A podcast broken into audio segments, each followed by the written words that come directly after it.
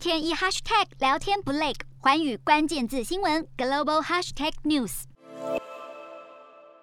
过去三十年来，中国迅速崛起，成为全球第二大经济体，每年的 GDP 成长率动辄百分之十，人口又是美国的四倍以上。不少人认为中国超越美国只是时间问题，但越来越多经济学家对这个预测打上问号。牛津大学中国研究中心学者马格纳斯先前更投书表示，中国要超越美国，或许永远只是海市蜃楼。GDP 成长最基本的要素之一就是劳动力，然而中中国正面临少子化与人口老化的问题，一胎化政策走入历史，如今更端出三胎政策，但还是越来越多年轻人选择不婚不生。二零二零年，中国总生育率降到一点三，比日本还要低，创下有记录以来最低水平。初步数据更显示，二零二一年生育率将进一步降到一点一左右。除了劳动力减少，中国经济成长也面临金融危机的风险。从二零零八年以来，中国的信贷扩张比例从百分之一百四十扩张到百分之两百九十，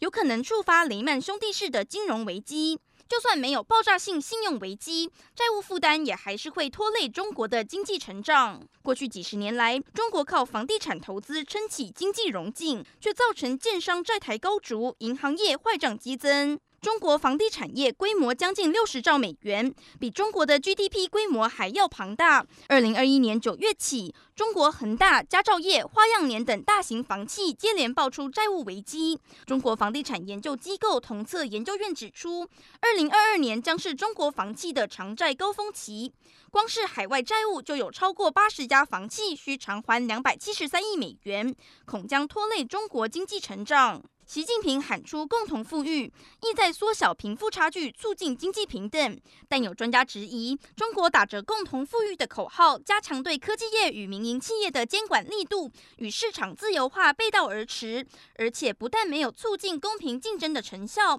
反而限制了民间的竞争力，可能会让中国未来发展付出沉重代价。全球新冠疫情迈入第三年，中国持续实施严格的清零策略，但 Omicron 变异株传播速度快，一般检测、追踪、隔离的防疫措施效果打折，继续没完没了的封城，恐怕只会对经济带来难以负荷的影响。不止让 GDP 超越美国的中国梦更加遥不可及，还可能重创全球供应链，加剧通货膨胀压力。瞄准新南向商机，剖析东南亚发展。我是主播叶思敏，每周五晚间九点记得锁定，看见新东协就在寰宇新闻 MOD 五零一中加八五凯播二二二及环宇新闻 YouTube 同步首播。